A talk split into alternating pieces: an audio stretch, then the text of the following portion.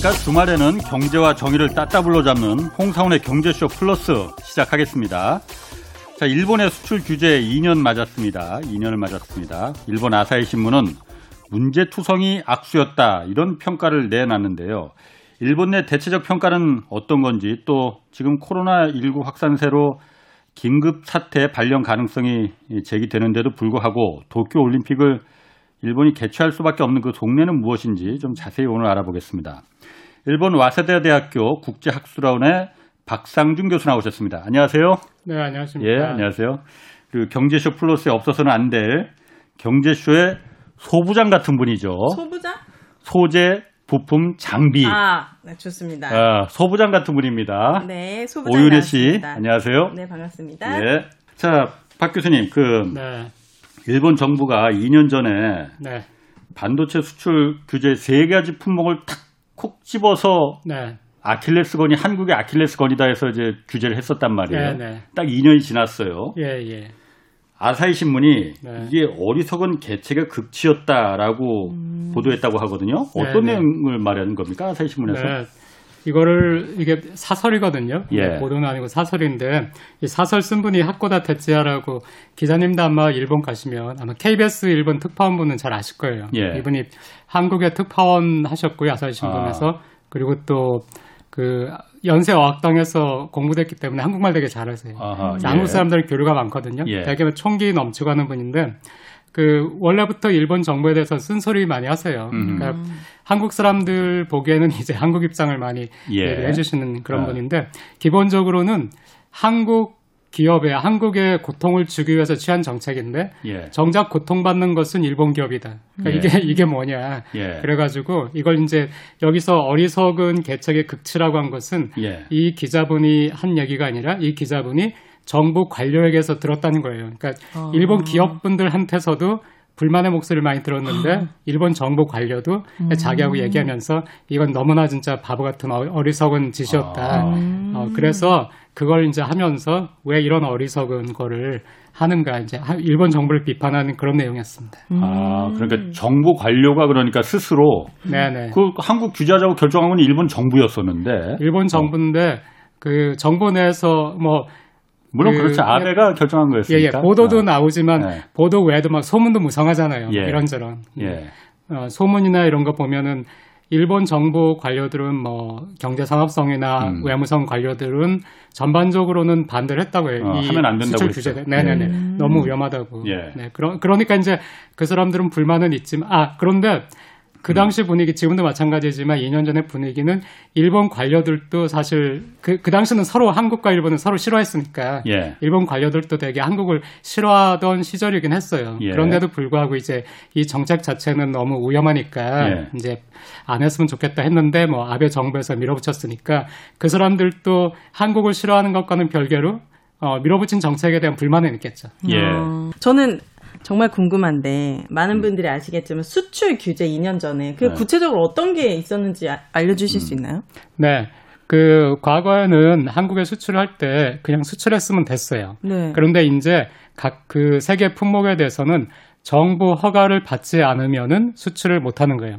그러니까 수출할 때마다 정부 허가를 받아야 돼요. 네. 그러니까 수출을 금지하는 거는 아니고 네. 이제 자유롭게 수출하는 것이 아니라 정부가 허가를 해야 된다. 음. 그러니까 정부가만 일본 정부가 만약에 허가를 안 내주면은 그때는 수출할 수 없는 거고 이제 허가를 낼 때 서류를 굉장히 많이 준비해야 되고 또그 시일이 걸리잖아요. 네. 그러니까 아무래도 이제 빨리빨리 그 납품을 할 수가 없고 납품하는 그 양도 줄어들겠죠. 네. 또 한국 기업 입장에서는 언제 갑자기 일본 정부가 안 돼. 이거 음. 수출할 수 없어. 라고 하면은 그럼 굉장히 또 이 한국에서의 공정이 반도체 공정이 스톱될 수 있으니까 네. 그런 불안감이 있고 네, 그런 상태였습니다. 세개 품목만 집어가지고 그러니까 아. 그때 어, 아베 정부가 그 일본 관료들한테 요구했던 것이 일본에는 큰 피해가 없고 일본 경제는 예. 네. 하- 그리고 국제적으로도 크게 이슈가 될 만하지 않고 또 비난받을 만하지 않고 하지만은 한국에는 굉장히 고통스러울 수 있는 어머나. 그런 걸 하자. 근데 이제 맞다. 그게 한국의 반도체를 만드는데 꼭 필요한 세 가지 그게 소부장이에요? 아, 그 중에서 이제 소재. 소재. 아까 말씀 소재 부품 장비 중에서 이제 소재죠. 아, 소재 소재. 부분에 네, 세 개를 찍어가지고 이건 이제 수출 규제를 한다 이렇게 했던 것이고요. 음. 근데 그러니까 수출이 완전 금지된 것은 아니지만 굉장히 그 수출의 양은 줄었죠. 음, 번거로워지고 하다 보니까. 네네네. 음. 네. 수출의 양은 많이 줄었으니까 일본 기업 입장에서는 그 전까지 삼성전자에 납품을 많이 해가지고 아주 쉽게 돈을 벌고 있었는데 아. 서로 관계도 기업과 기업은 관계도 너무 좋았는데 어머나. 서로 굉장히 협력 관계인데 어느 날 갑자기 정부가 개입해가지고 이거를 물량을 확 줄이니까 자기네 아. 영업 이익이 이제 손해를 보죠. 그러니까 음. 이제 일본 기업 입장에서는 굉장히 불만은 많은데 어, 불만이 많다는 게 계속 일본 언론에서도 특히 일본의 일본 경제신문이라고 이제 경제신문이니까 네. 기업의 입장을 많이 대변하죠. 네. 경제신문이니까 또 보수적이에요. 또뭐 되게 네. 친한적인 이런 신문은 아니지만 그 신문에서는 뭐 2년에 걸쳐서 계속 특집 기사까지 한 번 냈었고요. 그래서 일본 기업이 얼마나 고통받고 있는가, 또 얼마나 겁내하고 있는가. 왜냐하면은 지금까지는 세계 시장 점유율 이 세계 품목에 대해서는 세계 시장 점유율이 굉장히 높았거든요. 뭐 70% 예. 이런 정도 거의 장악하고 있었고 네. 한국에 대해서는 거의- 거의 뭐100% 그렇죠. 여기에서 다 수입을 하고 네. 있었는데 네. 이걸 한국에서 이제 독일이나 다른 곳에 있는 기업에서 대체해서 어, 수입하기 시작했고 또 아시겠지만 2년 동안 굉장히 국산화 열심히 했잖아요. 그래서 예. 국산에 많은 진전이 있었고 또 삼성이라는 거대한 기업이 이제 한국 그 기업의 국산화, 한국 예. 중소기업 자기네한테 과거에는 납품하지 못했던 중소기업들의 지원을 하면서 예. 국산화할 수 있도록 하니까 일본 기업 입장에서는 갑자기 없던 경쟁자가 생긴 거예요. 그리고 어. 그 경쟁자를 한국 정부하고 삼성이나 한국의 대기업들이 지원을 하게 되니까 음. 굉장히 어, 불안했고 또 불안이 현실화됐죠. 그 많이 그 음. 파는 그 금액이 줄었으니까요. 우리나라는 전화위복인데 이런 상황을 한자어로 뭐라고 하죠? 일본 상황에서는 뭔가 자기 이득을 하려다 결국 자기 깨 자기 다친 거잖아요. 사자성어로? 네. 어렵죠? 내가 무식해서 모르겠는데. 그러니까 생각이 안 저도 사자성어는 모르겠고 네. 우리나라에도 있는 말이지만 자기가 자기 무덤을 팠다. 이 아. 말은 일본에서도 많이 해요. 아, 쌤통이네요, 진짜. 아, 근데 그 저는 어 항상 좀 입장이 어 일본에서도 이제 한국에 관계된 그런 세미나도 많고 토론회도 많아요. 네. 그리고 한국에도 많이 있는데 가보면은 어, 한 일본에서는 어떻게 하면 한국과 회화할 수 있을까? 어떻게 하면은 뭐 이 사태를 잘 넘길까? 주제가 그런 주제로 하더라도 네. 결국에는 분위기가 막 흘러가다 보면은 한국 나쁘다. 결국에는 아, 한국? 나쁘다. 거의 대부분의 그러니까 굉장히 지한파 사람들이 많이 모인 모임에서도 네. 어 결국에 그 결론이라든가 분위기는 한국이 나쁘다예요. 음. 근데 한국에서는 항상 일본이 나쁘다잖아요. 어. 근데 우리는 서로 대화가 단절돼 있어요. 음. 그러니까 한국 사람들은 일본 사람들의 목소리를 직접 듣지 않아요. 근데 일본도 마찬가지거든요. 한국 사람의 목소리를 직접 듣지 않아요. 네. 일본은 일본끼리만 얘기하고 네. 한국 한국이 얘기하니까 이 수출 규제는 잘못된 것이고 이 수출 규제 때문에 일본 기업이 그 손해를 본 것도 사실이고요. 또이 하쿠다 기자 같은 분이 그런 걸 지적한 것도 사실이고 하지만은 단지 우리가 와 그 일본 너희가 그래가지고 자기 무덤 자기가 팠네 막 이렇게 하고 지나간다면은 한국에도 좋은 건 아니라고 생각해요. 그러니까 음. 우리 역시 이거를 겪으면서 여기서 우리는 그렇다면은 미래를 위해서 어떤 교훈을 얻을 것인가. 음. 한일 관계가 왜 이렇게까지 왔는가. 일본이 나쁘다 하더라도 일본 나쁜 놈들이야. 일본 나쁘다 하더라도 자, 그러면은 어쩔 수 없이 옆에 있는 나라, 또 한미일, 뭐 안보 문제도 엮여 있고요.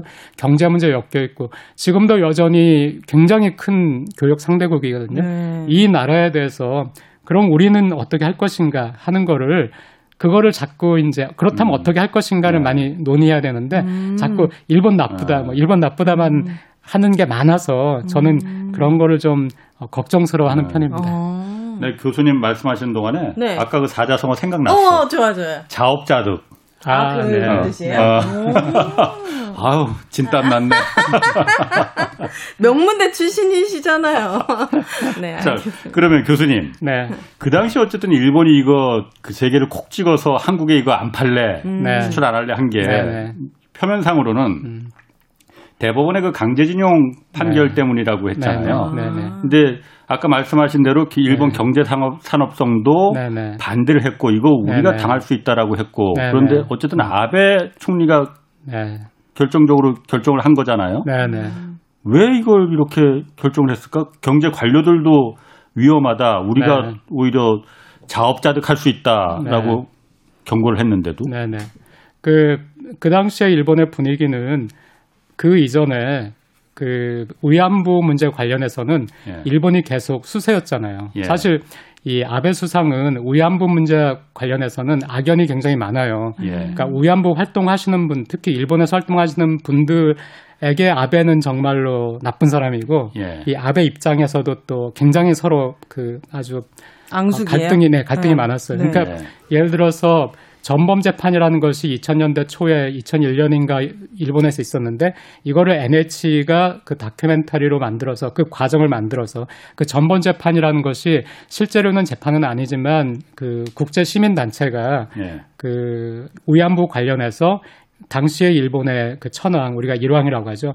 일왕이 어, 유죄인가 무죄인가 하는 거를 다툰 거예요. 일본의 그 당시 지도자들이 위안부 문제에 있어서 그래서 결국에 유죄 판결이 내려졌는데 이 전번 재판에 참여하신 분들이 그, 그, 유럽에서 있었던 그 코소보 분쟁이라든가 예. 세르비아 이쪽에서의 그 학살 문제 이런 아. 거에 관해서 전범 재판에 참여했던 그런 판사분들 이런 분들을 모시고 이제 한 거예요. 정말로 이제 국제적인 이제 그 그렇네요. 재판관들을 하는데 결국 유죄가 내려졌는데 그 과정을 어, NHK가 다큐멘터리를 만드는데 이게 내용이 좀 변질된 거예요 중간에. 아, 네, 어떡해요? 나, 나중에 가서 네. 아베 당시 이제 아베는 부관방 장관이었는데 아베가 여기에 NHK 에 압력을 넣었다 하는 게 보도가 돼가지고 음. 네. 굉장히 말이 많았어요. 그 뒤에도 아베는 위안부 문제에 대해서 뭐 국가적 책임이 없다든가 아니면 거기에 대해서 그 사과를 하- 했던 고노다마 고노 관방장관이 과거에 사과를 했는데 94년에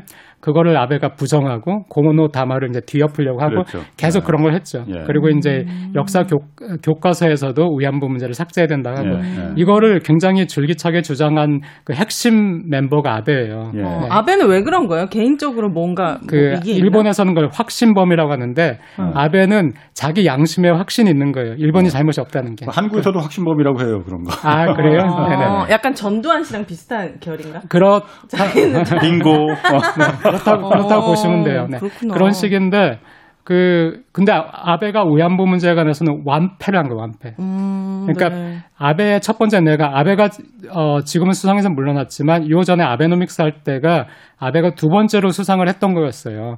그 전에 1년 동안 또 했거든요. 네. 근데 딱 1년만 하고 물러났는데 물러나기 직전에 위안부 문제 때문에 굉장히 시끄러웠어요. 아베가 어 일본의 국가적 책임이 없다 이런 얘기를 했는데 그거를 전 세계가 비난을 했거든요. 네. 그리고 사과를 해야 된다. 공식적으로 뭐 유럽 의회, 네덜란드, 뭐 오스트레일리아, 또 미국 이런 곳에서 의회에서 이제 성명서를 채택해 가지고 일본이 위안부 문제에 대해서 사죄하고 배상해야 된다 하는 걸 했으니까 네. 아베가 굉장히 궁지에 몰린 자기는 정말 위안부 문제와 관련해서 일본 의회 싸웠는데 완패하고 궁지에 몰린 상태에서 물러났고 그 뒤에 한국에서는 환영받지 못한 면도 있지만은 그 뒤에 또 위안부 합의가 있었잖아요 나중에 네. 그 2016, 15년인가 16년에 합의가 있었고 그때도 아베는 그게 이제 아베 입장에서 완패였어요. 근데 아베는 하기 싫었지만 아베 주변에 이제 조언하는 그룹에서 이걸 하고 다음 세대에 이 부담을 물려주지 마라. 네. 네가 네가 이제 처리해라. 네가 극우니까 네가 처리해야 된다. 네. 그러니까 이런 거 아까 전두환 말씀하셨는데 네. 전두환 씨한테 그 광주 민주화 운동과 또 50대의 그런 거 군사 교태에 대해서 예. 전두환 씨 보고 사과하라고 한 거예요. 음. 네가 이걸 지고 물러나라. 아. 그래 그래 가지고 이제 전두환이 사과했다고 보시면 되는데요. 예. 그러니까 아베는 이제 그래서 일본에서는 이제 아베가 영혼을 팔았다는 식으로 그러니까 예. 나쁜 의미가 아니라 네. 어쨌든 어. 확신범이었는데 예. 자기의 양심은 안 그런데 아하. 일본을 위해서 자기는 이제 그 아. 항복 선언을 한 거예요. 네. 아, 그렇게 해가지고 정말 그런 독을 품게 되지 않겠어요, 사람이? 음, 네. 그래, 그랬는데 네. 이 중용공 문제에 있어서는 아베가 어, 승기를 잡았다고 생각한 거예요, 자기가. 왜냐면은 위안부를 파기할 때 이제 일본 그 극우에서 많이 그런 얘기가 있었어요. 예. 어떤 합의를 한다 하더라도 한국에서 파기한다. 이거는. 그러니까 아. 한국은 절대로 네. 어, 합의를 하고 이걸 끝내지 않을 것이다. 음. 파기할 것이다. 했는데 이게 정말 그렇게 된 거예요. 그래 그렇죠. 서 극우에선 난리가 난 거예요. 역시 우리 말이 맞았다. 네. 한국하고는 어떤 합의도 안 된다. 그렇기 때문에 한국하고는 뭐 합의라든가 그런 게 아니고 이제 그냥 죽자 사자 가야 된다는 게 막 그런 분위기가 있는 상태에서 아, 네. 징용공 판결이 났는데 이거는 그 뒤에 추이를 봐도 알겠지만 위안부하고 다른 것이 위안부는 인권의 문제 그리고 전시 여성의 그렇죠. 문제 그리고 이제 그 그걸 섹스 슬레이브라고 외국에서는 해가지고 네. 이런 문제를 해서 전 세계적으로 위안부 한국의 위안부 활동을 지지를 해줬어요. 예. 근데 증용공은 너무나 이런 식의 그런 어떤 어, 착취라는 것은 전 세계적으로 사실 만연했고 예. 이게 아직 어, 딱 결론이 난 것도 아니기 하기 때문에 전 세계적으로 이거는 그냥 외면받고 있잖아요, 사실. 네. 그 관심을 안 가지고 있어요. 그런 상태에서 일본은 과거 한일 협정에서 65년도 한일 협정에서 이건 다 처리된 문제다. 이건 예. 우리가 예. 국제 재판에 가져가도 이제 이길 수 있다라고 하니까 예. 국제 재판에 가도 이건 이길 수 있다라고 이제 자기가 자신을 하니까 네. 그때 이제 세게 나간다. 음. 이건 절대로 안 된다 하는 거하고 또 하나 우리도 마찬가지겠지만 우리 기업의 자산이 외국 어딘가에서 압류를 당한다 하면은 기분 나쁘지. 네. 어, 그렇죠. 기분도 나쁘지만 어 떤 국가도 네. 국가라는 어떤 걸 가지고 있는 상태에서는 예. 자기 그 자국의 국민, 자국의 기업의 재산을 보호하는 것이 예. 그 정부의 국가의 의무거든요. 예. 네. 그러니까 이거를 또 방기할 수도 없는 거예요. 아하. 네. 그런 것도 있는 데다가 또 아베 입장에서는 그때 열심히 극우에서 또 아베가 막 혐한 분위기를 띄웠는데 네. 그래서 많이 그, 그 당시는 많이 드라마나 케이팝도 많이 사그라졌었고 예. 혐한 분위기가 많이 있는 상태에서 선거도 줄줄이 있었거든요. 어.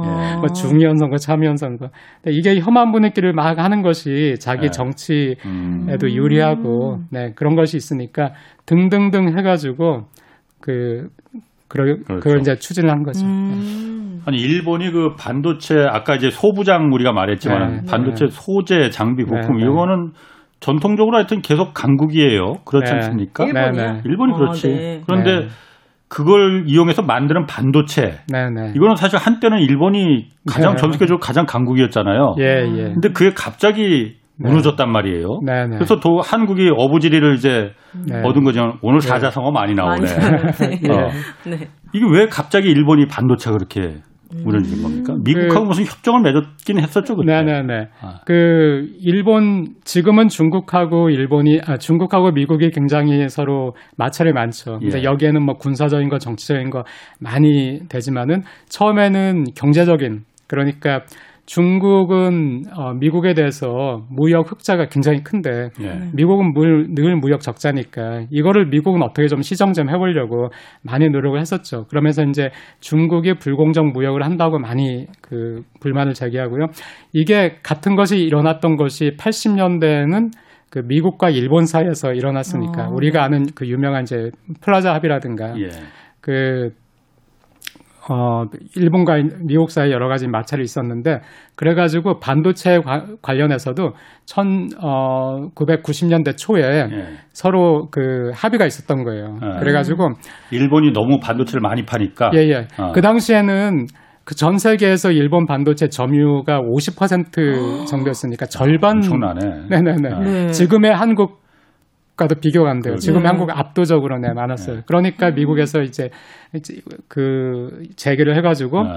어, 미국에 수출하는 거를 좀 이제 그 줄이고요. 수출량을 예. 줄이고 대신에 미국의 그 반도체 관련 제품을 일본이 산다. 예. 이렇게 해가지고 무역 그 흑자와 적자 이 폭을 좀 줄인다라고 했으니까 일본 기업 입장에서 막 잘 팔고 있었는데 예. 갑자기 물량이 줄어드는 거예요. 예. 네, 물량이 줄어들고 또 90년도에 버블이 깨졌잖아요. 네, 버블이라는 것이 버블이 있을 때는 막 잘 되고 하니까 일본 기업들이 투자를 엄청 늘리면서 예. 빚을 엄청 많이 지은 거예요. 네. 쌓은 거예요. 그게 네. 어느 정도 수준이냐면은 97년에 우리가 IMF 위기를 맞았을 때 그때 우리나라 기업들이 부채 비율이 굉장히 높았어요. 네. 뭐 400%. 그때 심한 곳은 뭐 1000%그 이상. 그때 그 도산했던 뭐 한보라든가 하는 그런 기업들은 굉장히 부채 비율이 높았는데 일본도 그때 부채 비율이 굉장히 높았어요. 버블이 깨지니까 부채 비율이 높은 기업들이 도산하고 그 다음 어, 살아남는 기업들은 이 부채를 막 줄이는 게 이 핵심이 된 거예요. 사업의 핵심이. 부채를 무조건 줄여서 살아남는다. 그러니까 투자를 할 수가 없잖아요. 그러네. 네. 돈을 쓰지를 않는 거네. 예, 그렇죠. 네. 그 반도체라는 것이 지금도 막 증설한다, 뭐 그렇죠. 삼성에서 장치 뭐, 산업이거든. 네, 네, 그렇죠. 네. 텍사스에 뭘 짓는다, 네. 막 TSMC 때문에 TSMC가 뭐 일본에 투자한다, 막 예. 얘기가 나오는데 90년대에 일본이 미국과의 그 마찰 때문에 반도체가 좀 타격을 받은 상태에서 네. 미래를 위한 투자를 해야 되는데 너무 많고 투자를 못한 거예요. 네. 네. 그 와중에 이 한국이라든가 대만에서 굉장히 치고 나갔고요. 그렇죠. 네. 거기에다가 엔고가 계속 일본 경제가 조금 그 살아나려고 하면 엔고가 한 번씩 오고 앵고가 예. 뭐예요? 아 그 일본의 그 엔화의 가치가 너무 높아지는 거예요. 아. 네, 일본 돈이 너무 비싸지면은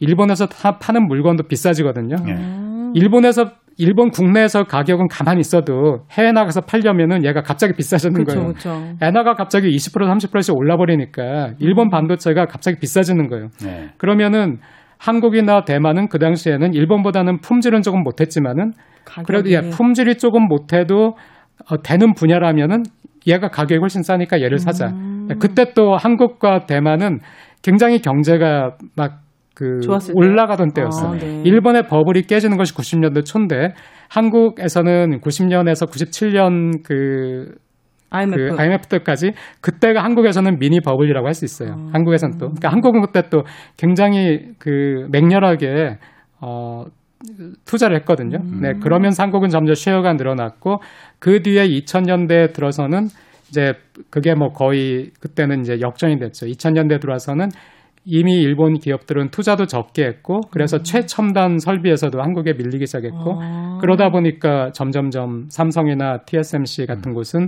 어, 시장 점유율이 커졌고 일본은 점점 작아지다가 어, 주력 그 반도체 기업들이 도산하면서 음. 아니면은 반도체가 너무 생산이 없으니까 매각하고 하면서 일본은 굉장히 줄어들었어요. 어, 지금 일본의 주력 수출품은 뭔데요?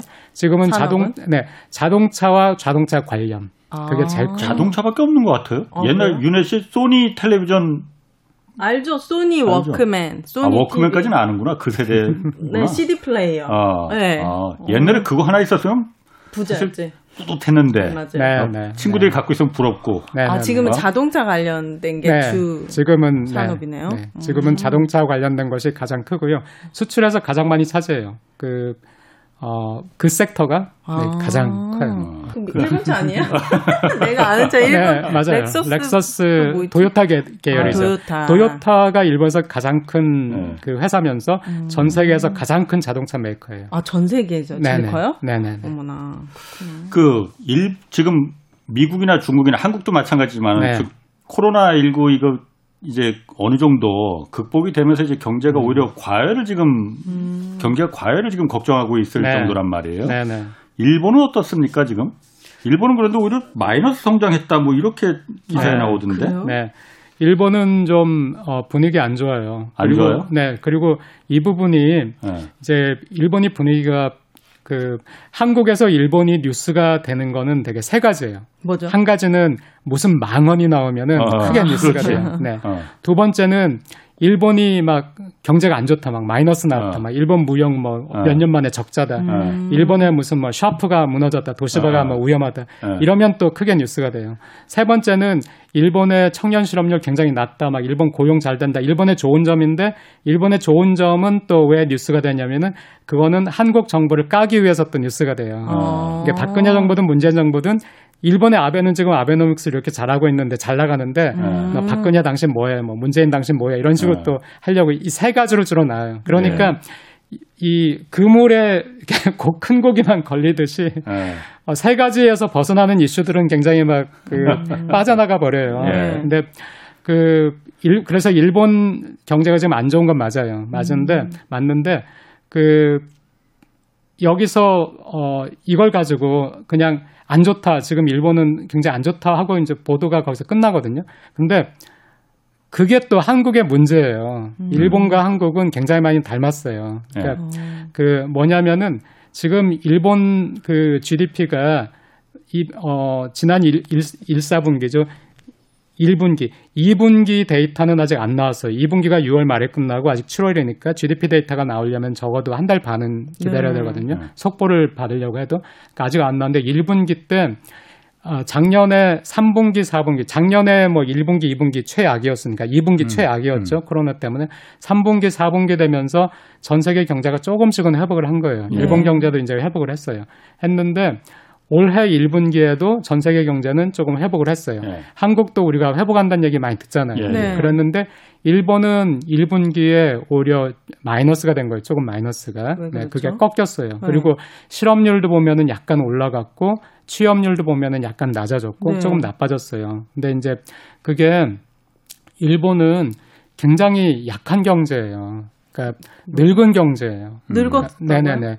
그러니까 인구가 이미 줄기 시작한 지가 10년이 됐어요. 아. 네. 네, 인구가, 네, 한국도 이제 인구가 줄기 시작했어요. 맞아요. 네, 인구가 줄기 시작했고, 인구가 줄기 시작해 10년이 된 데다가 고령화가 굉장히 오래전부터 지- 된 거예요. 네. 그러니까 이번에 왜, 왜 안 좋지, 일본 경제가?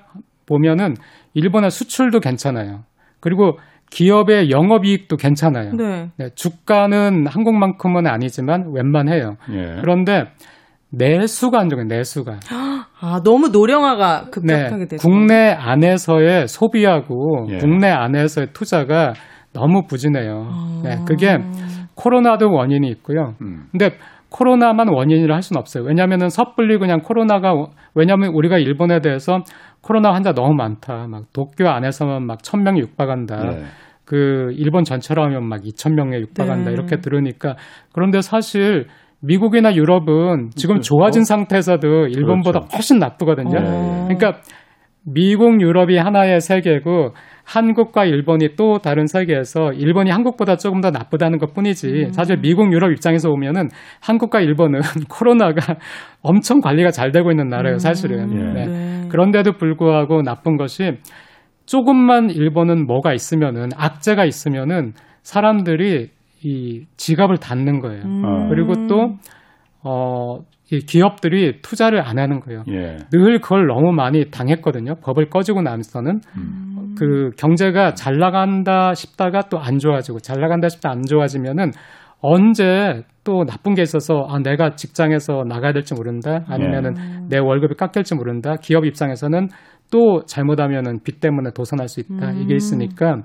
굉장히 조심해서 악재가 있으면은 내수가 굉장히 위축이 때, 위축이 되기 때문에 그래서 이번 그 1, 1분기에 안 좋고요. 그런데 계속 안 좋지는 않을 거예요. 왜냐면은 코로나는 어차피 점점 해결이 되는 문제고요. 네. 예. 그리고 전반적인 뭐 전망이나 이런 것들은 나쁘지 않은 데다가 일본 그 기업은 해외 시장이 한국 기업보다 훨씬 더 중요해요.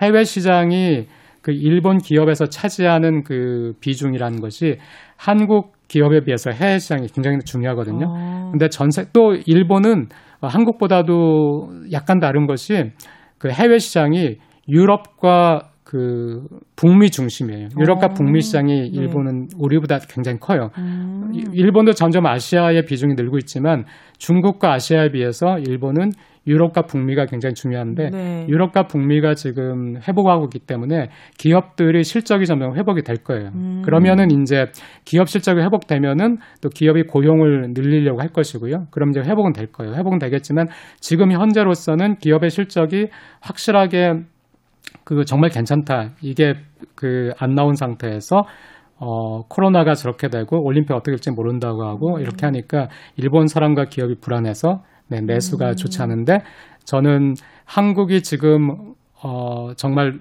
도약을 하고 이 한국의 지금 기반을 튼튼히 하지 않으면은 이게 어, 10년 후에 한국의 모습이 된다고 생각하기 때문에 네. 지금의 일본이 네, 네, 그렇습니다. 어. 예, 지금의 일본이. 그러니까 네.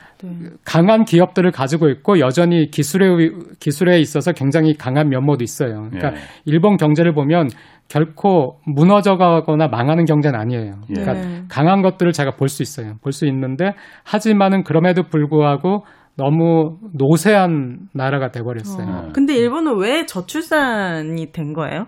그 일본에서 그 버블을 겪고 하면서 저게 된 거예요. 그러니까 버블을 겪고 하면서 사람들이 미래에 대해서 불안하게 된 거예요. 이런 불안하게 됐고 그리고 한 가지 사회 심리적인 면인데 네. 왜 미혼 남녀들이 결혼하지 않으려고 하는지 정확히 모르겠어요. 근데 한국도 똑같이 발생하고 있잖아요. 그리고 저출산 문제에 있어서 지금 한국은 일본이 한 번도 경험한 적이 없는 심각한 저출산을 겪고 있어요. 우리나라가요? 네네, 한국이. 네. 한국은 오히려 일본보다 지금 더 심각해요. 저출산이 더 심각해요. 어. 근데 과거에 일본에서 남녀가 결혼 안 한다. 그리고 또 뭐 초식남 해가지고 그래, 남자들이 초식남 얘기 있었지. 예예 남자들이 네. 연애도 안 하려고 한다. 네. 여자들이 아이를 안 낳으려고 한다. 네. 막. 근데 그게 미래에 대한 불안감 그리고 일본에서는 또 한때 굉장히 집값이 막 비쌌어요. 엄청 네, 음. 도쿄에서 그게 이제 법을 끝나면서 폭락했죠. 네, 폭락해서 15년 동안 계속 내려갔으니까 나중에 집값이 좀 안정되긴 했거든요. 예. 근데 이게 딱 연관관계를 어 뭐 이렇게 제가 데이터를 네. 분석해서 한 건 아니지만은 네. 이 집값이 안정되고 하면서 어 출산율이 늘었어요. 해요. 아, 음. 그 그럴 겁니다. 네. 아. 일본은 최악의 출산율을 했을 때가 뭐 1.2 이 정도였거든요. 네. 1.2 이 정도였을 때도 막 일본 망하는 것처럼 1.2, 1.3 했을 때 일본 망하는 지금 것 0.8뭐 네네. 이렇게 되는데. 그런데 거기에서 다시 반등해서 아. 1.4, 뭐5 가다가 또 약간 뭐 내려가서 1.4, 아. 뭐1.3 이런 식인데 음. 한국은 이미 일본은 깬 적이 없는 1.0을 깨가지고 네. 지금 0.8대로 내려왔어요. 네. 0.84인가 그래요. 지금. 네네네. 네. 그러니까 일본이 출산을 너무 안 해가지고 고령화가 진전되고 그러다 보니까 노쇠한 경제가 됐고 조금만 충격이 있어도 이렇게 회복이 잘 안 되고 네. 회복이 되다가도 그렇잖아요. 우리가 젊을 때는 어디 하나 골절 당해도 금방 붙죠. 네, 금방 붙잖아요. 안 붙어요. 근데 나이 들면 저도 왼쪽 그 50견 오고 오른쪽 50견 왔는데 아, 막 이게 교수님. 2년 3년 가는 거예요. 아, 진짜. 겨우 50견 가지고도. 아. 그러니까 일본을 보면서 그런 생각이 드는데 이제 그런 걸 보면은 아 한국은 일본은 일본은 늘 그랬어요. 우리 저출산 문제다, 우리 고령화 문제다, 문제다, 문제다, 문제다 하면서 이게 계속 이어진 거예요. 맞습니다. 근데 지금 한국이 그래요. 예. 우리 다 알잖아요. 그러니까. 문제다, 문제다, 문제다. 그런데도 저출산은 더 심각해지고 예. 고령화도 빨라지고 어, 집값 안 잡히고. 네. 그래서 이게 아까 말씀하시기를 일본의 그 저출산율이 약간 반등하기에 뭐 데이터를 집값이. 정확하게 기반한 건 아니지만은 네네. 부동산 버블이 되면서 집값이 좀그 꺼지고. 미친 집값이 좀 안정됐을 네. 때부터 네네네. 출산율이 조금씩 증가하더라. 네네네. 아 그거 매우 중요한 말인 것 같아요. 그거 안정이 사실 제일 아. 중요하죠. 일본은 복지 같은 거는 잘돼 네. 있나요? 우리나라랑 비슷한가요? 그 한국보다 약간 한국하고 좀 차이가 좀 나게 좋았었는데 네. 최근 한국이 정말로 복지가 좋아졌어요. 의료보험 이런 게 진짜 잘 돼 있잖아요. 네, 잘 돼 있고 저도 많이 놀라고 저희도 이제 아버님이 좀 편찮으셔서 그런 이제 혜택을 받고 있는데 너무 감사해요 진짜. 어. 저희 아내하고 진심이 느껴져. 네 그러니까 저희 아내하고 아, 갑자기 애국해야 되겠다. 고해성사를. 너무 막 일, 그 그러니까 일본에서 고맙다. 계속 사시다가 또 오셔가지고 네, 하니까 네, 더 네. 느껴지시는 네. 그래서 차이가 많이 나나? 한국의 발전하는 모습을 저는 정말로 한국에 계시는 분들 분들보다 더 많이 확확 느껴요. 음. 왜냐하면 저는 띄엄띄엄 오니까 어 이거? 이거 한국에 안 됐었는데 이제 되네. 음. 어 이거 일본은 의료보험이 커버했는데 한국은 커버를 안 했었는데 어 이젠 커버를 하네 이런 게 있는데 음. 그래서 어, 이 복지는 굉장히 따라왔지만 아직도 일본이 약간 더 우위에 있긴 해요. 어, 그래요? 약간 약간 더 좋아요. 음. 근데 그 일본도 일본 스스로가 판단하기에는 어, 서유럽에 비해서는 많이 부족하다고 그렇게 하고 있고요. 음, 잘돼 있네요. 그래도 일본이 복지가. 근데 일본은 그 복지를 복지와 조세를 잘 매치를 못 시켰어요. 그래서 일본에서 굉장히 후회하고 반성을 많이 한 부분인데 음. 그러니까 복지는 서유럽보다 못해요. 예를 들어서 복지가 서유럽 서유럽의 한 60% 70% 수준을 따라간다 할 것 같으면은 음. 세금은 서유럽 서유럽의 한 40%밖에 안 되는 거예요. 음. 그러니까 나라 빚이 뭐 너무 많이 늘어난 그렇죠. 거예요. 아. 네. 그래서 이제 와서 이제 노인분들 그러니까 일본은 노인분들이 부자다 이런 말도 하잖아요. 예, 예. 네, 가난한 노인도 계세요. 예. 그런데 이제 과거에 좋은 연금을 받게 된, 과거에 좋은 기업에 있고 한 분들은 이제 기업연금도 받기 때문에 음. 연금이 굉장히 많아서 요즘 노인들의 노인들을 위한 복지는 아니면 세금 혜택은 오히려 조금씩 줄이고 있어요. 음. 아까 그 교수님 그 일본 경제가 지금 하여튼 다른 나라 지금 다 오히려 과열을 결, 그 우려할 정도인데 미- 일본은 지금 마이너스 성장을 네. 하고 있다. 앞으로는 뭐 네. 조금씩 좋아질 거라고는 하지만 네, 네. 지난번에 제가 최백운 교수 건국대 교수님도 일본 경제에 대해서 이게 희망이 안 보이는 경제다. 네. 박 교수님은 지금 노쇠한 경제라고 네, 하셨고 네, 네. 아 제가 그게 좀 궁금하거든요. 한국 네. 사람들 많은 분들이 제가 최백운 교수님한테도 물어봤어요. 네, 일본 경제가 네, 네. 그렇게 안 좋아지면은 네, 네. 한국 경제에는 음. 어떤 영향이 있는 거냐? 한국 경제 에 네. 좋은 거냐 나쁜 거냐? 네. 네. 어떻습니까? 그 최백원 교수님의 답은 제가 못 들어서 모르겠는데 네. 저는 큰 상관은 없다고 생각해요. 아. 왜냐하면은 일본은 한국의 아주 중요한 시장은 아니거든요. 시장은 아니에요. 한국에. 어, 네네. 그래요. 음. 근데 이제 일본과 한국이 서로 그 긴밀한 관계를 맺고 있는 것은 예. 서로 굉장히 그 서- 소위 말하는 supply chain에서 예. 많이 엮여 있어요. 음. 그러니까 서로가 중요한 나라인 건 맞아요. 네. 근데 반도체 소재도 당연히 우리가 그, 그 맞습니다. 공급을 받아야 되는 거고. 네네 맞습니다. 그러니까 일본의 또 회사들은 반대로 이제 그런 일이 있었잖아요. 수출 규제 같은 게. 그러니까 오히려 한국에 진출해서 한국에서 생산을 늘리고 있어요. 그러니까 한국의 삼성이나 뭐 그런 회사들이 굉장히 중요한 자기의 그 수요자니까. 그렇죠. 네. 그리고 한국도 이제 그런 거를 공고히 하려고 굉장히 많이 노력을 하고 그런 점에서 굉장히 서로 중요한 나라인 것은 맞지만은 우리가 물건을 판다든가 일본 경제가 그 안 좋아지면은 한국의 GDP나 한국의 수출이나 이런 거에 영향이 있는가 하면은 그거는 이렇게 큰 영향은 없고요. 오히려 지금 우리의 좀 아픈 부분이랄까요? 그거는 중국의 영향을 너무 많이 받아요. 어, 우리나라가 네네네. 막 그렇다더라고요. 음. 음. 그러니까 중국의 중국 경제가 어 좀 위축이 되거나 하면은 우리가 최근 2, 3년 동안에 사드를 겪고 나서 좀 많이 탈피하긴 했어요. 네. 근데 사드 때가 그때가 전성 그 가장 최고점이었는데 네. 그때는 정말로 중국 경제 의존도가 높아서 음. 어, 걱정이었죠. 근데 일본은 일본이 뭐 잘 되고 못 되는 거에서 우리는 크게 그 영향받지는 음. 않고요. 단지 저거는 있어요. 그러니까 일본과 경쟁하는 부분이 많이 있어요. 그 아. 부분에 있어서는 일본이 만약에 잘못되면은 그 반도체처럼 아. 우리가 전 세계 시장 쉐어를 늘릴 수 있으니까 예를 들어 서 자동차 같은 거 예. 일본 자동차 도요타가 2010년 어 11년에 리콜 들어왔을 때 예. 그때 N고 아까 얘기한 N고하고 또 도요타에 대한 리콜이 전 세계적으로 들었거든요. 네. 도요타의 미국에서의 시장 점유율이 많이 줄었어요. 그때 현대차가 굉장히 많이 시장 점유율을 음. 치고 늘고요. 들어갔구나. 도요타의 영업이익이 확 내려가면서 현대차 영업이익이 확 올라갔어요. 네. 네, 그런 부분이 있어요. 그런 부분이 있는데 또 반대로 이런 점도 있어요. 그 제3세계 제3국에 나갈 때는 뭐 사우디아라비아에 진출한다, 아니고 필리핀에 진출한다, 뭐 베트남에 진출한다 할 때는 의외로 우리한테 안 알려졌는데 한국 기업하고 일본 기업이 같이 묶여서 가는 경우가 많아요. 음. 네. 묶여서 간다는 게 무슨 말이에요? 그러니까 손잡고. 그러니까 파이낸싱을 아. 일본에서 하고요. 아. 프로젝트를 전체적으로 아. 구성하고 파이낸싱하는 거 일본에서 하면은 예. 한국의 그 건설이라든가 뭐 아. 전기라든가 이쪽에서 같이 나가가지고 음. 뭐 70대 30 이런 식으로 아. 해가지고 같이 뭐를 만들어주고 음. 댐을 만든다 아니면 뭐 그 전력 발전소를 아. 만든다 음. 아니면 어떤 빌딩을 짓는다 예. 아니면 도시를 도시 계획을 한다 이런 걸 하면서 그거는 같이 가는 경우가 많기 어. 때문에 음. 그런 경우에는 또 일본하고 한국이 같이 잘 돼야죠. 음, 어. 한, 같이 콜라보를 하는 거네요. 맞아요, 맞아요. 오. 네. 근데 그게 한국 사람 이런 뉴스는 한국에 나오면 또 안 돼요. 그러니까 아, 그래요? 잘안 나와요. 거의 어. 안 나오는데 물밑에서는 한국 기업이나 일본 기업은 어, 굉장히 여- 이걸로 수입을 많이 올려요. 음. 그 외국에 나가서는. 음. 근데 이제 최근에는 워낙 관계가 안 좋고 거기에다가 미중 마찰에다가 코로나에다가 해가지고 최근에 2, 3년간은 많이 뜸하긴 해요. 근데 아. 그 전에는 굉장히 활발했어요. 오.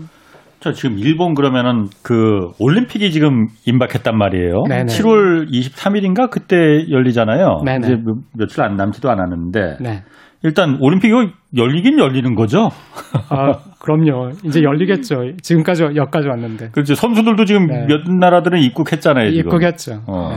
아니, 이렇게까지 밀어붙이는 이유가 뭐예요? 물론 돈 때문이겠지만 이게 너무 네. 큰가요? 근데 그 올림픽 을 어 이게 좀 이 대한민국 한반도의 입장이 아니라 핑 날아가서 네. 미국이나 유럽에서 그 사람들 입장에 대해서 이 도쿄 올림픽을 바라본다고 하면은 네. 그렇게 반대할 일도 아니에요. 그러니까 이건 올림픽이기 때문에. 그러니까 아? 이 유럽이나 미국의 여론이라는 것이 네. 올림픽 위험하다 막 안 해야 된다 이게 아니고 네. 뭐 해도 그만 안 해도 그만 이런 식인 거예요. 아. 그러니까 우리가 전 세계의 여론을 이렇게 본다면 어 예를 들어서 뭐그 뉴욕 타임스라든가 뭐 그 프랑스의 르몽드라든가 이런 언론들이 있죠. 그런 언론들에 보면은 올림픽에 큰 관심도 없고 또 올림픽에 대해서 하라 마라 얘기도 별로 없어요. 네. 그러니까 아, 근데 그래요? 음. 이 올림픽은 지구인의 축제라는 게 있기 때문에 네. 하게 되면은 좋다라고는 생각해요. 어, 하게 되면 굳이 막 막을 네. 이유는 없다. 네네. 그러니까 아, 이 올림픽 우리가 올림픽을 이번에도 완전 무산한다는 얘기는 코로나라는 거에 의해서 인류가 올림픽이라는 축제를 포기를 한 거잖아요. 음. 작년에 포기를 했는데 네. 올해는 이제 그 이걸 완전히 종식이 됐으면은 정말 기분 좋게 할 수도 네. 있었는데 네. 종식이 안 됐으니까 이런 식이지만은 어 그렇기 때문에 올림픽에 대한 그 반대 여론이 가장 심한 곳은 일본이고요. 아, 일본 내? 일본 네, 국내, 일본 국내에서. 국내. 네. 오히려 반대로 외국에. 나가면은 외국에서는 뭐 외국인들은 뭐 크게 관심 없어요. 근데 음. 이 올림픽을 가장 놓지 못하는 것이 IOC하고 일본 정부인데 음. 이 IOC도 이게 사실 굉장히 거대한 경제적 이권이 걸려 있는 그렇죠. 거기 때문에 뭐 돈 문제 때문에 네네 이걸 포기하면 IOC가 굉장히 큰 돈을 포기하는 것이고요. 예. 네. 이게 또 일본 정부는 일본 정부가 먼저 포기하게 된다 할 것 같으면은 그 IOC에 대해서 아마 배상을 해야 될 거예요. 예. 네. 그러니까 일본 정부도 이걸 포기할 수 없는데 거기에다가 일본은 여기에 그 코로나 이전에 기대를 너무 많이 하고 준비를 너무 많이 했어요. 네. 예. 투자를 많이 했겠죠. 네네. 네. 그러니까 경기장도 많이 지었을 테고. 네. 그리고 또이 어떤 그 정신적인 사기라는 면에서의 그 음. 투자랄까요? 아. 그러니까 이번 올림픽을 통해서 부활한 일본을 네. 보여주겠다는 식의 선전을 아이고. 대대적으로 했었어요. 네. 그래서 정말 그렇게 생각하시면 되죠. 막 어떤 학생이 이번 프리젠테이션을 통해서 나는 이제 지금까지 저조했던 거 만회하고 A 플러스 받는다. 네. 하고 막 그것만 기다리고 있었는데 그쵸, 그쵸. 교수님 사정으로 이게 자꾸 미뤄지는 거예요. 그러니까 네. 학생은 막 하고 싶은 거야. 웬만하면 하고 싶은 거예요. 아, 네, 근데 이제 지금에 와서는 어 한다 하더라도 과거에 기대했던 경제적 효과 네. 아니면 정치적 효과 이런 것들이 이제 거의 없을 거예요. 음, 없긴 하지만은 네. 그래도 멈출 수는 없어요. 왜냐하면은 멈추면은 그거는 일본 정부의 그 패배가 되는 거죠. 코로나에 대한 패배, 자기네 방역 그 패배, 음. 여러 가지 패배가 되니까 정치적으로 멈출 수가 없고 경제적 이권 때문에도 멈출 수가 없고. 근데 오히려 무사히 잘 맞추면은 음. 그것 또한 어떤 일본의 업적이 될 수 있을 것 같은데요. 그럼에도 불구하고 큰 사고 없이 그걸 노리는 거죠. 네, 올림픽을 우리가 어. 치렀다. 그러니까 마지막 희망처럼 네. 노리고 있는 네. 것이 바로 그거예요. 그러니까 아. 예를 들어서 이 세계 대전 중에 올림픽이 어, 있었던 적도 있고 뭐 취소했던 적도 이렇, 이렇던 것 같은데 굉장히 큰 지구적인 재난 아니면 전쟁 이- 원래 올림픽 정신이라는 것이 워낙에는요 워낙에는 클래식한 올림픽 정신은 전쟁이 있어도 한다는 거잖아요 어. 이 스포츠는 네. 올림픽은 네. 그러니까 이거를 해야 되는데 만약에 이번에 웬만큼만 하면은 이제 일본 정부에서는 그거를 그 선전하려고 하겠죠. 우리가 그래도 올림픽을 했다. 음. 그러니까 포기하지 않았다. 무사히 치렀다. 그러니까 일본 정부는 무사히 치르는 것이 안 하는 것보단 낫다고 생각할 거예요. 그러니까 예전에 우리 보면은 우리도 올림픽 할 때나 무슨 뭐 엑스포 이런 거 할 때 그게 무슨 어, 경제적인 효과가 뭐몇 조니 뭐 몇십 조니 뭐 그런 걸 이제 많이들 그게 진짜인지 아닌지 모르겠지만 네, 네. 뭐 많이 하잖아요. 네, 네. 일본도 그러니까 이걸 올림픽 도쿄 올림픽 하면서 네. 어쨌든 그동안 계속 침체된 네, 일본 네. 경제를 네, 네. 한번 좀 살리는 그 모멘텀으로 살려보려고 했을 것 같은데 네, 네. 참 이거 안타깝다고 해야 될까 이거 참할 네. 거면은 정말 무사히 잘 마무리했으면 좋겠습니다. 아, 무사히 네, 코로나 다 감염되지 않고 아. 안전하게. 굉장히 좋은 포인트세, 포인트세요. 그게 어, 우리 입장에서는 일본이 밉잖아요. 밉고 싫잖아요. 그래서 이제 올림픽 막 보이코트 얘기도 나오고 했었죠. 근데 네. 보이코트 얘기는 국내에서만, 그러니까 정말로 그거는 국내 그냥 선전용이라고 생각을 하고요.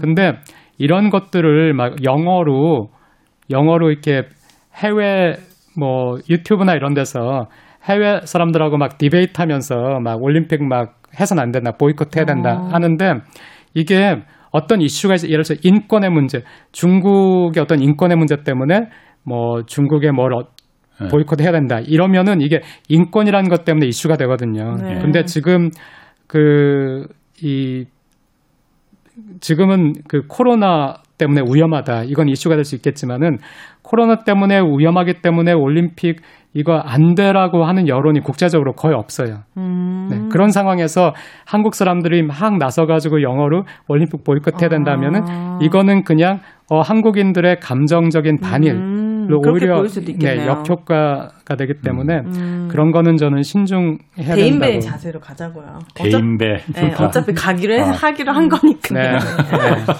아, 이게 그 올림픽 그래서 이게 그 일본 내에서는 그러니까 여론이 안 좋다고 아- 아까 하셨잖아요. 네, 그러니까 네. 반대 개최에 네, 대해서 네. 반대하는 여론이 네, 네, 네. 그러다 보니까 스가 총리 그 이, 이번에 그 도쿄도 의회 선거에서.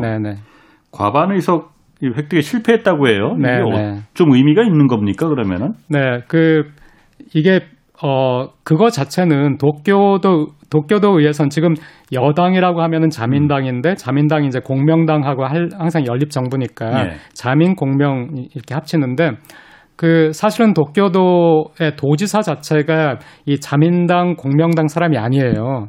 그 코이케라는 그 여성분인데 그 예. 도지사가 어 도민의 힘이라는 예. 야당이에요. 작은 아, 이제 소수 정당. 예, 예. 이 사람이 원래는 워- 원래 그, 이 사람들 구, 그우고 자민당 네. 소속이긴 한데 거기서 뛰쳐나와서 그러니까 야당이고요. 음. 어 그러니까 원래부터 이제 도쿄도 자체가 자민당 공명당이 그 장악을 하고 있다가 이번에 뭐 과반수를 내준 이런 건 아니고 예. 원래부터 도지사도 자기네 당이 아니고 또 의석도 원래 가- 과반수를 차지하고 있지 못했어요. 근데 예. 이제 이번에 과반수 이상으로 가려고 음. 왜냐하면 참의원 중의원 전부 다 국, 이제 국회는 자기네가 과반수 이상 다 점하고 있으니까 예. 도쿄도 그렇게 이제 하려고 했는데 워낙이 그 최근에 이제 코로나 이런 것들 인기가 없으니까 예.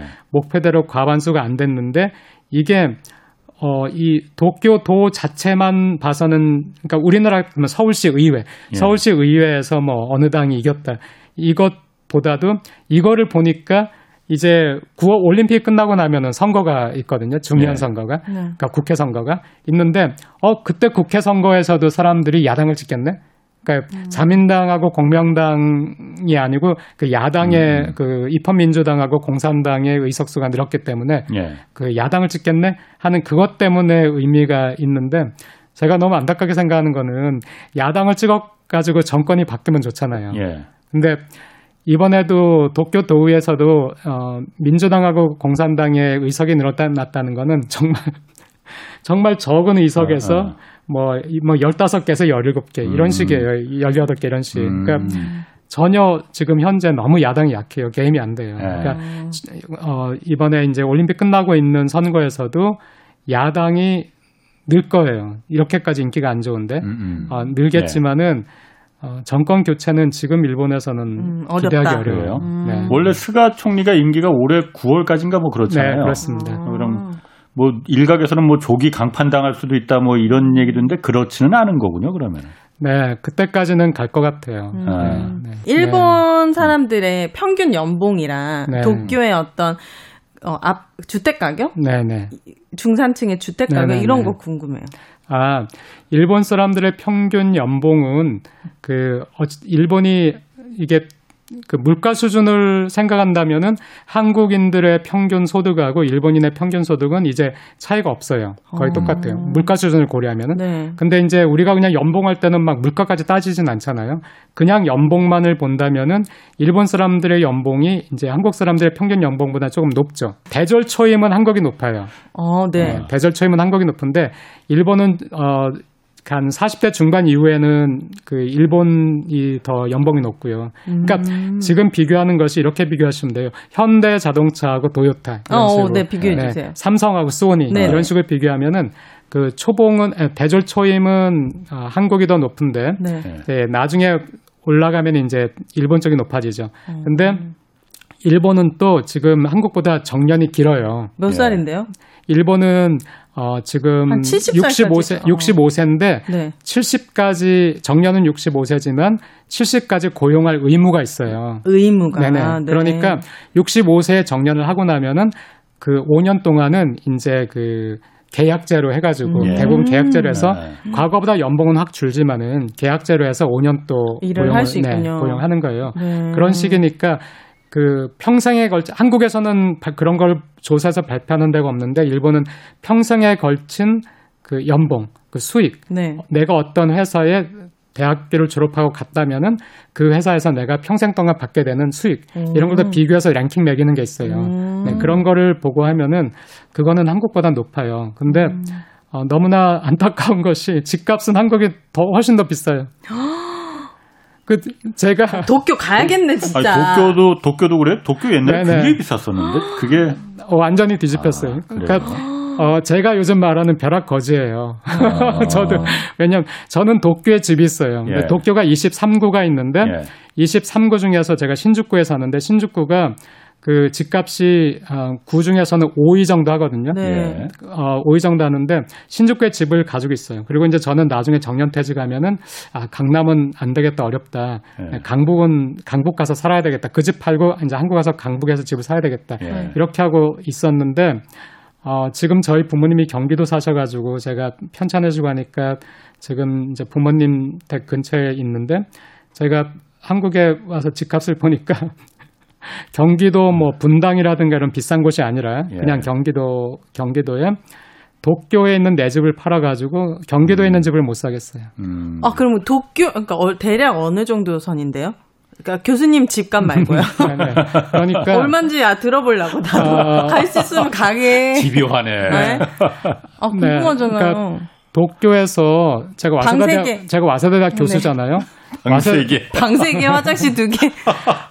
어, 와세대학 교수가 그냥 뭐 3인 가족이나 4인 가족이 네. 도쿄에서 그냥 살겠다라고 생각하면은 아, 한국 돈으로 하면은 10억이면은 충분히 사요. 어쨌든 10억이면 충분히 네. 산다. 네네네. 충분히 사요. 네. 근데 한국은 10억 가지고 어려워요. 3, 4인 가족이 맞아요. 하는 아파트가. 없더라고요. 그래서 어, 와사다 대학의 한국인 교수 젊은 분이 굉장히 유능한 분이 네. 부임을 했어요. 부임을 예. 했는데 그 오자마자 도쿄에서 집을 살려는 거예요. 어. 제가 아유, 좀 기다리지 왜 이렇게 성급히 살려고 하냐니까 한국 서울 보니까 여기 너무 싸다고. 아.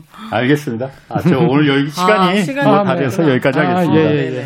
자, 와세다대 국제학술원 박상준 교수 그리고 오윤혜 씨 고맙습니다 두 분. 네. 네, 감사합니다. 네, 홍사원의 경제쇼 플러스 오늘 여기서 마치겠습니다. 고맙습니다.